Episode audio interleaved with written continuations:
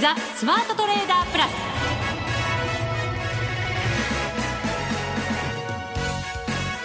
全国のリスナーの皆さんこんにちは。内田まさです。ここからの時間はザ・スマートトレーダープラスをお送りしていきます。この方にご登場いただきましょう。国際テクニカルアナリスト福永博之さんです。こんにちは。よろしくお願いします。よろしくお願いいたします。はい日経平均今日は4日ぶりの反落です。反落。ただしまあ小反落ですね。21円ですから。はい。まあなんと言いましてもね、うん、あの今晩えー、まずは ECB の理事会があり、はい、それからあとアメリカの雇用統計の発表があり、うん、そしてはたまたその後にですね ISM の非製造業の景況感指数の発表もありとい。うことで、はい、まあ3本立てですね そうですね。豪華3本立て。こんなにでも重なることってないですもんね。本当そうですよね、まあ、やっぱりあのー、まあ、週末がねアメリカの独立記念日でこうお休みになるとか、えー、まあ、そういうようなことが重なって週末がね前倒し週末発表されるものが前倒しになるということとそれから ECB の理事会って毎週というかあの毎回木曜日にね行われますから、はい、まあ、こういう重なるっていうことが起こっちゃったわけですよね。うん、そうすると今晩、はい、その全てのイベントが終わって、ええ、どちらに方向性が出るのかっていうところを、うん、トレーダーの皆さんは非常に注目されてると思いますよ。そうですよね。でもあの出ないかもしれませんからね。そのまま そう。動かず、えーまあ、重なりすぎてね。みんなが結局消化不良になって、えー、まあ、もちろん一時的には動く可能性はあるんですけども、まあ、その後結果的に方向感出せないっていうね。だって今だってねあの何かしらそんなに大きなもうだってあの ECB に関してはあの追加の緩和やりましたからねやりましたね。前回マイナス金利っていうね、はい、インパクトのある手を打ってきましたから、そうです。そしてあの昨日出た ADP の雇用報告ですね、はい、まあ、これに関しても予想を大幅に上回る数値でしたよね。そうでした。プラス21、はい、28.1万人ですね。そう。ね。すごいあの、まあ、伸びでしたけども、えー、まあ、20万人ちょっとっていうのがね市場予想でしたからね、はい、で、まあ、それでも為替に関しても102円には届いてないということなので。全般的にドル買いに動きましたけど、幅はそれほどでもないそうですね、うん、でなおかつそれを見て日経平均株価が動くと思いきやなんと昨日の CME の終値は、はい、ねえー、東京の終値と比べて30円40円ぐらいでしたかね。そうでしたね。はい。1万5410円ぐらいで終わってたと、えー、いうことで今日の東京マーケット株式市場も結局様子見ムードで動かなかったっていう感じですもんね。うんそれは今日待っているということなのか、はい、どこかしらにこう歪みが出て何か違和感があるのか、ちょっと気になるところでありますよね。そうですよね。このところあの奴隷の動きと日本株の動きって、はい、あの決してリンクしてるわけじゃないですもんね。そうなんですよね。まああのもう皆さんいろんなニュースをでご覧になってあるいはお聞きになってるかと思うんですけど、例えばあの投資分別の売買動向ですね。これをご覧いただくと。えー、信託銀行が8週連続買い越しでね、はい、えー、まあ、これも、まあ、一つ株価の上昇要因になったってことは言われてますし一方であの、まあ、直近でいうと為替の方は円安から円高の方向に触れて、はい、えー、101円の前半30銭ぐらいまで行きましたから、うん、まあ、それでも株価は上昇し続けたということなので、うん、えー、そう考えますとやっぱりちょっとね内田さんの先ほどのちらっと言葉に出ましたようにちょっと違和感を感じる人もいるのではないかね、はい、今日はそんな違和感をすっきりさせていただこうと思ってますので よろしくお願いいたします。了解しました、はい、今日から7月のね週になりましたので今日からというか今週はね7月の、ね、はい、週になってますのでそんな見通しもいただいていきたいと思います、はい、それでは番組進めていきましょう。この番組を盛り上げていただくのはリスナーの皆様です。プラスになるトレーダーになるために必要なテクニック心構えなどを今日も身につけましょう。最後まで番組にお付き合いくださいこの番組はマネックス証券の提供でお送りします。スマートトレーダー計画。よーいドン。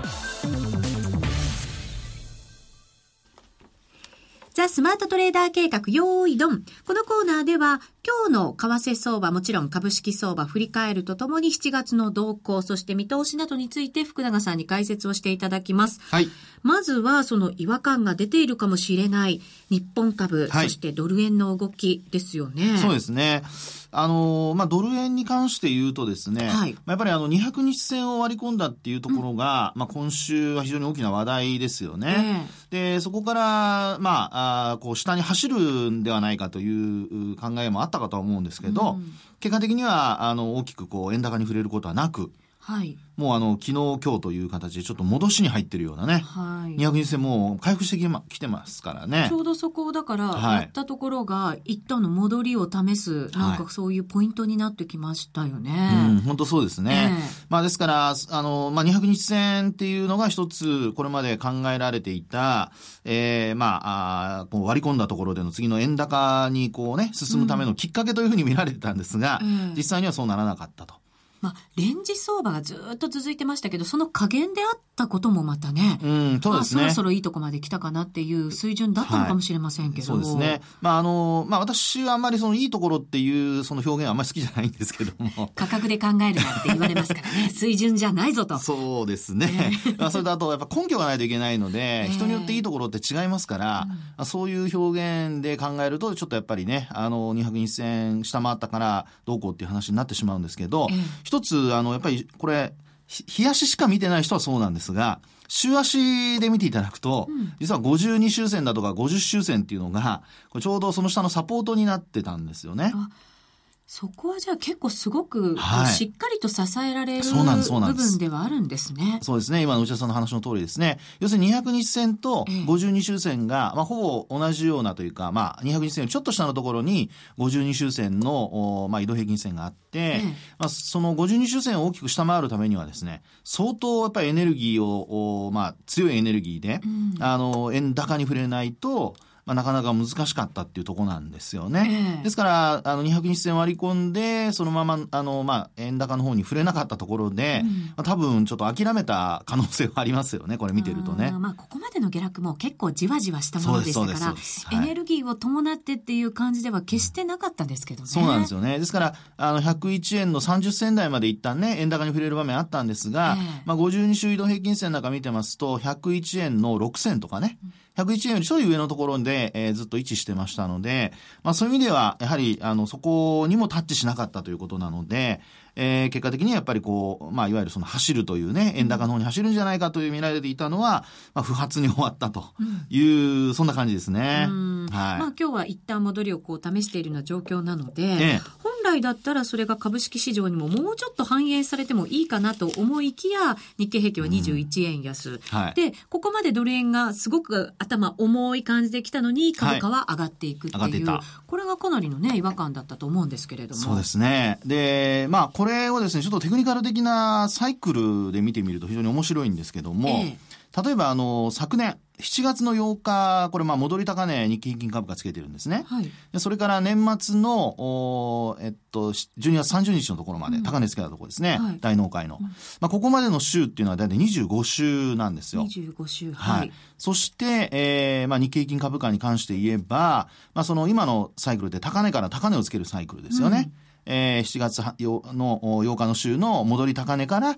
えー、昨年末の高値はい、はい、までですね。で、今回、えー、その後、その、12月30日の高値から、うん、実は先週、うん、先週って終値ベースの高値をつけたところなんですよね。はい。で、これも週で数えると、25週なんですよ。へ高値高値のサイクルなんですよね。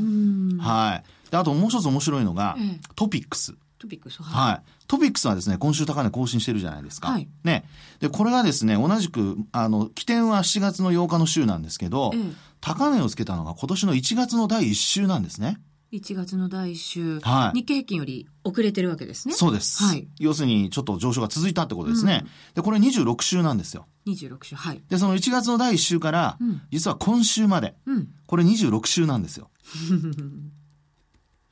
面白くないですか？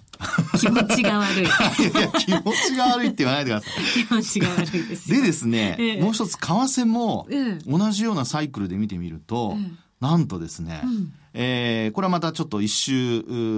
ずれがあるんですけどね。えー、これちょっと期間皆さんでも見ていただくといいんですが、年末の高値をつけるまでの、その前の戻り高値から、はい、えー、年末の105円つけるところ、うん、ここが26週。あ、トピックスと似てますね。はい。そして今週が、うん、なんとこれ、26週目なんですよ。26週。あ、ごめんなさい、先週までがね。うん、で、えー、今週はこのまま、要は、えー、日経平均株が高値高値をつけに行くサイクルだったものが、今回、為替で見てみると、えー、戻りの高値から次の高値をつけに行くサイクルが、今回は高値から安値をつけに行くサイクルに変わってるんですね。ああ、そうか。100円、うん、101円の30銭ぐらいまでいってますからね。はい、なので、もしこのサイクルで、えー、流れが変わるとなると、株は下がり、うん、そして、まあ、下がるというか、まあ、押し目を作るっていうことになるかもしれませんね。はい、で、一方で、為替の方は円安に触れると。ですから、今週に入ってから株価が伸び悩んでいるにもかかわらず、えー、為替の方はちょっと戻しに入ってる。はい。これ、実はもう先週ぐらいからいろんなところでお話をしてるんですけども、まあ、まさにそれが、やっぱ今週、今、木曜日までそういうふうな状況になってきてるってところなんですよね。ですから、あの、意外と、こう、あの、テクニカル的に見ると、まあ、よく言われる、皆さんがよくご覧になるのは値幅だとか、あと、売買タイミングっていうところに気を取られてしまうんですが、あの、今お話したようなですね、高値をつけたとか安値をつけたっていうようなサイクルで見てみると、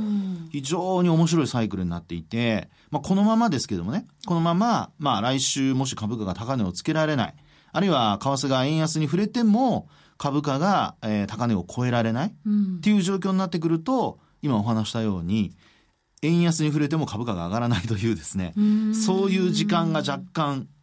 こうね、えー、続く可能性が出てくると。うん。そうすると、はい、じゃあここまでのこう日経平均が強かったところで感じてた違和感の逆の違和感をしばらく感じる可能性があるってことなんですね。内田さん頭回転早いですね。その通りです。はい。まあ言われたのそのまま返しただけですか そんなことありませんよ。へえ、そうか。えー、もちろんね、これあの、まあ、あ連動してね、うん、えー、高値を取ってくれば、もちろんサイクルはまたずれていくんですけども、はい、まあ、あの、これが、これまでですね、あの、日経平均もそうだし、トピックスもそうですし、あと実はジャスダック平均もマザーズも同じなんですよね。うん、あの、ね、日経ジャスダックは、あの、22週で高値、えー、をつけて、で、今回また高値をつけて、まあ、今週上回れるかどうかなんですね。で、あと、あの、先週までが、あの、先々週かな？あの、22週なんですね。で、あと、あの、マザーズの方も同じ22週。で、高値をつけて、えー、その後が、あの、先週が陰性になって、今週まだ伸び悩んでいると。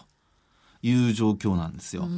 ですから、これね、あの、外国人投資家が、まあ、投資したいというふうに考えた場合にですよ、まあ、あるいは、その、今回の日経平均株価だけが、まあ、ちょっと、あの、まあ、違う動き、あるいはトピックスを含めて、えー、異なる動きなんだとすれば、やっぱりこう、外国人投資家の需給の関係でですね、えー、逆の巻き戻しの的な動きがあって、うん、あの、これまでとちょっと違う違和感のある、値動きというのが、こう、出てくるかもしれないと。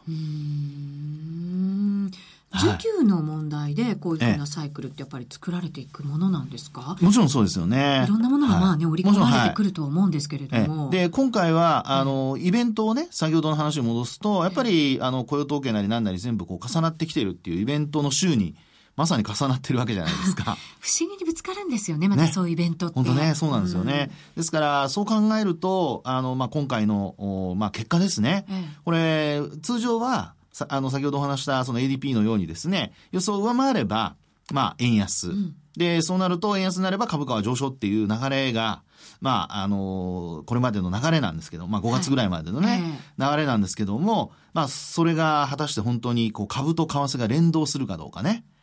これもし今晩の ADP、ごめんなさい、あの、雇用統計見て、はい、で、いろんな結果を見てですね、円安に触れているにもかかわらず、えー、まあ、夜間取引で、ナイトセッションで、えー、先物が伸びないとか、あるいは、あちょっとこう、逆にね、動きが悪いとか、まあ、これはニューヨークダウと連動してるっていうことも考えられるかもしれないんですけども、えー、そうなった時には、あの、これまでの、まあ、あさっきからちらっとお話しているその違和感の部分ですよね。これが、その続く可能性が出てくるので、はい、あの、まああ、結果、数値を見て、買いに入るっていうような、よければですけどね、うん、買いに入るっていうようなあ形で考えると、ちょっとね、あの、まあ、足を引っ張られる可能性があるのかなというふうに思いますね。うん福永さんってこのところ日本株に対して、はい、結構な強気だなって私は 思ってたんですけど、はい、ちょっとやっぱり流れが少しだけ変わってくる可能性はありますか？そうすると。あの、まあ、株価はどうしても山た、山あり谷ありですからね、うん。だからまあ、チャンスもあるわけですよね。そうですよね。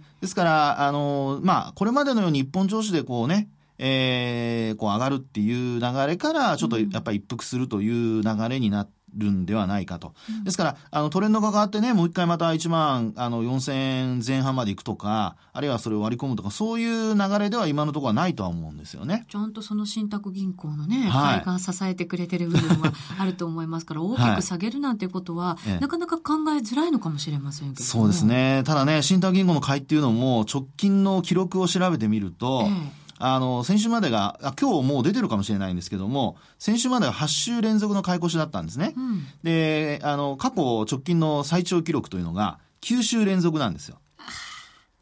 あと1週間。ですから今日出てくるのがその9週目に当たるわけなんです。ですから、ちょっとね、手元にそういうあの情報端末がないので何とも言えませんけど、まあ、買い越していたとすれば、先週までですけどね。うん、で、今週、まあ、どっちに動いてるか。で、もし九州でそれこそ来週木曜日の結果が出たとすると、はい、まあ、それもね、少しはやっぱり時給での、えー、どちらかというとマイナス要因と買い手がね、一つ減ったってことになりますからね。確かに個人投資家の皆さんも、6月にその年金の会が入ってるよっていう話、やっぱりね、皆さんもよくご存知で、それが7月に続いてくれるのかどうなのかっていうのを一番多くの心配として私も耳にしてたんですけど、それでやっぱりちょっとこう確かめながら、流れの変化を今作っていかなきゃいけないとこいいですよね。そうですね。ですから、あの、まあ、信託銀行ね、えー、もちろんその記録破りということもありえますから、あの、一概には言えないんですですけども、ただやっぱり止まったとなると、あの、外国人投資家もそうですけど、あの、やっぱり中長期の投資家っていうのは、買うときはずっと買いますけども、あの、買わないときは買わないと。はい、要は、そういうその、トレンドフォロー型なんですよね。で、今回の年金がそうかどうかわからないですが、ただまあ、一旦それだけ長く買って、8週と、あるいは9週ってなると2ヶ月ですからね。はい、まあ、買い続けて、それで一旦、あの、小休止となれば、まあ、またまたね、少し間を置くということになるでしょうから、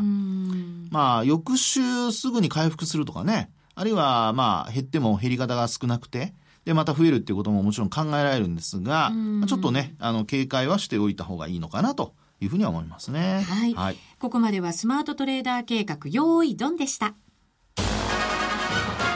ザ・スマートトレーダープラス今週のハイライト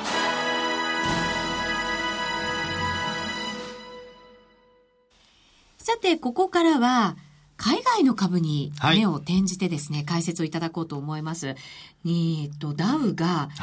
1万7000ドルに本当に目前まで来ましたよ。来ましたね。来ました。手は届きそうなところまで来てるんですけど、ポッと伸ばせば。どうでしょう？届いてほしいですよね、やっぱりね。見てみたいですよね。ねやっぱり記録にチャレンジしていただきたいと思うんですけど。確かに。えー、えー、で、まあ、ニューヨークダウに関して言うとですね、あのまあ、よくモメンタムだとか勢いだとかの話をすることがありますけども、はい、あの、株価の勢いで話したときに、ちょっと前に話したかもしれないんですが、あの、25日移動平均線と、あの、その乖離ですね。はい。エンベロープというのを話したかと思うんですけども、これが以前は4%から3%っていうところだったんですけども、現状は2%弱というところまでちょっとね、低下していると。なんか強い強いと思ってたので、はい、その数字を聞いたときに、すごく違和感があったんですけど、はい、そうなんですよね、実際は。そうなんですね。で、あの、ただこれはですね、あの、まあ、あポイントとしては、例えば25日線って、あの、1万2000ドルの25日線の値からの2%乖離と、それから、あの、1万6000ドル超えてからの2%乖離っていうのは、絶対値で比べると、だいぶ違いがあるじゃないですか。そら、高値更新中のね。ね。ね、もちろん、勢いがあるからもっと行くんじゃないのと思う方もいらっしゃるかもしれませんが、えーはい、やっぱりね、そうですね。怖さも、そうです、加熱感も出てきますから。はいそういうことですね。ええ、ですから、パーセントだけで、あの、まあ、単純比較はできないんですけども、まあ、実際のところ少しね、そういう意味で言うと、これまで同じ、あの、まあ、基準にした25日線から見ると、え少し、こう、上昇の勢いが弱まっていると。ただ、あの、内田さんの話にあったように、もう1万7000ドル目前まで来ているというところですよね。はい、そうですよ。今晩にも。いや、本当ね、あの、なんか雇用統計が発表されるっていうか、あの、独立記念日の週ってなんか高いらしいですよね。そういうアノマリがあるんですか？なんかそんなお話を聞きましたけども、すいません、皆さんもあのご確認いただければと思うんですが。あの、はい。で、あの、まあ、そう考えたときにですね、やっぱり一番今のこの7月重要なのは、なんといっても、うん、やっぱり決算発表。あ、もうアメリカで始まるんですね。そうです。早いな。まあ本当そうですよね。い、日本株もね、ちょっと前まで、あの、本決算がね、やっと一巡して終わったかっていうところで、えー、えー、今度はもうアメリカの第一四半期の決算がスタートすると。はいいうことですね。で、やっぱりそうなると、あの、まあ、日本株も、ニューヨークもですね、まあ、あの、PR なんかでよく比較されますけども、うんはい、あの、私が見ているところ、これ、あの、アメリカの、あの、ダウジョーンズですね。うん、で、えー、っと、アメリカのってごめんなさい。あの、ウォールストリートジャーナル。はい。それに出ている、その、まあ、ニューヨークダウのですね、うん、えー、予想 PR。はい。これで見ると、えー、っと、これが、と昨日現在で15.05倍なんですね。うん、15.05倍。05倍。はい。はい。そしてですね、えー、えー、今度は、あと S&P500。うん。これがですね、16.58倍。16.58倍。はい。はい。で、あと、ナスダックのこれ100銘柄のナスダック100というやつですが、うん、これが19.12倍。うん。で、経験則からすると、まあ、このエラーの、あの、PR っていうのは決して高くはないですね、もちろんね。まあ、通常バージョン。うん、いや、本当そうだと思います。はい。ですから、株価が高くなっているということが、決して割高になっているっていう意味合いとは違うんですよね。そうなんですね。ええー、だって日本株の今の日経平均の PR だって15倍切ってるとこですから。そうですよね。ええー、日経平均ですね。うん、で、トピックスだともう15倍超えてますからね。はい。で、そう考えると、決してニューヨークは割高ではないと。ですから、今回の決算で、うんまあ、やっぱり1万7000ドル値固めからさらに上に行くとなると、まあ、やっぱりダウ採用銘柄、うん、まあ、少なくとも下方修正はないような、まあ、そういう決算が望まれるところですよね。業績がしっかりついてこないと、はい、ここからさらに勢いを持ってということは、はい、なかなか期待しづらくはあるんですね。そうなんです、そうなんです。えー、ですからね、あの、そう考えると、やっぱり1万7000ドルはの、もう本当通過点という話にはなるもののですね、えー、やっぱり業績の伸びが、ああの、ついてこないと、えー、まあ、今テーパリングやってる最中ですからね、さなかですから、うん、まあそう考えるとですね、やはり、もうあと350億ドルでしたか？残りが。はい、ね。少ない金額になってますので、えー、ちょっとやっぱり、あの、追いかけるにはですね、いろいろと、まあ、高値を追いかけるには、周りからのね、支援材料も必要かなというところなんではないかなと思いますね。ですね。金融相場だから、はい。それが業績相場へしっかりと移っていくっていう確実な数字が欲しい時なんですね。内田さんいいこと言うな。な今日の私かっこよくないですか？経営者みたいです。まさにその通りですね。だからそれには景気がしっかり伴ってきて、はい、それが企業業績にもしっかり反映してっていうことにならないと、そうです。これ以上の上昇はないんだよという。やっぱね。可能性も出てくるわけですよね、えー、下落しないまでもやっぱりちょっと上昇が止まっちゃうっていうね。えー、それですと今度やっぱり、あの、投資家が、逆に今度は換金売りっていうのがね、出てきてしまう可能性がありますから、はい、そうなると、まあ、売りが売りを呼ぶっていうことも考えられなくはないので、えー、まあ、そういう、こう、きっかけ何かしらね、出てくると、あの、悪いニュースでもすぐに反応しちゃうという、はい、これまでと逆の動きになりかねませんからね、えー、ちょっとその辺もやっぱ注目かなと思いますね。そうですね。はい。えー、7月に入りましたから、そうするとここからの注目はアメリカ企業の業績。はい、そうですね。えー、で、あとはまあ PR が低下するようであれば、はい、それこそね、えー、1万7000ドルはさっきお話した通過点。で、日本株に関しても、やっぱアメリカの景気がいいということが裏付けられれば、はい、あの、日本企業にとってもプラスに働くと。いう形ですよね。うん、で、さらにはやっぱり円安に触れる。で、えー、まあ、今動きがないものの、まあ、どっかでまたサイクル変わってくるでしょうから、はい、そうするとですね、えー、これもひょっとしたら日本企業の決算で、うん、えー、下期の方に円安に仮に触れていたとすると、いきなりどっかで聞き始めるとかってことも考えられますからね。うん、ですので、やはりそういったこう、何が先にこう、まあ、先行して、えー、動いてもらわないといけないのか、はい、でその先行して動くものに追随するのは何なのか。うん。えー、まあ、アメリカ企業の業績がまず良くなって、ニューヨークダウが割高ではないとい。う流れになれば、それはもう日本株もですね、あるいは為替も、あと追っかけていくっていう流れが、まあ、できてくるのかなっていう気がしますね。アメリカの企業、まあ、様々な業態ありますけれど、はい、どうなんでしょうね。良くなってるんでしょうか？うん、ここはね、あの、まあ、よくトムソン・ロイターなんかの、あの、S&P500 採用銘柄のですね、えー、データなんか出てきてますが、まあ、あんまり伸びは良くないですよね。ただ、現役ではないので、で、ただ、その、まあ、日本とアメリカのちょっと違いはですね、アメリカのアナリスト予想は、あの、どちらかというと控えめなんですよね。あ、そういうもんなんですか？うん、結果見るとね、企業側は、あの、情報修正することが多いですね。うんで、日本の場合は基礎にドーンって、あの、アドバルーンを上げてですね、で、あの、第一四半期過ぎたところで下方修正されて レーティング引き下げられてですね、で、また、あの、株価が戻った後に追いかけていくみたいな。へえ。面白いですね、それって。国民性逆な感じがしますけど、でもなんかこう、はい、投資家のし、ね、こう方向を見てるというと、やっぱりある程度こう慎重に出していって、ええ、っていう方がなんとなく、投資家の方を見てるかなっていう気はしちゃいますけどね。ねまあでもやっぱり、あの、そういう意味で言うと、やっぱ経営者の考え方の違いでしょうね。うん、日本のやっぱり、あの、まあ経営者、慎重にね、えー、対応する方がやっぱ多い。で、基礎の予想もやっぱり後からじわじわ情報修正ということも多いので、まあ、そういう意味ではまあアナリスト、日本のアナリストが一概にこう高い数値を出してるとは言えない部分もあるんですけどね。ああ、なるほど。はい。そうか、経営者が出してこないからアナリストが出すみたいな。ただそのね、帰りが大きいとね、はい。あの、結果的にこう、投資家が、あの、惑わされてしまうというね、け着地が同じでも途中が違うっていう話になっちゃいますからね、プロセスがね。ねはい。はい。さあ、ここでですね、えー、その東京証券取引所が今日発表しました6月第4週の投資部門別株式売買動向入ってきました。はい。海外投資家が4週ぶりに売り越し。売り越し。売り越し額が813億円。まあ、金額少ないですね。はい。はい、えー、そしてですね、投資信託です。ここ注目でしたよね。信託銀行ね。信託銀行です、はい。はい、失礼しました。信託銀行ですが、9週ぶりに売り越しだそうですよ。あら。額が46億円。あ、46億円。まあ少ないですけど、ね、ちょっと、やっぱり、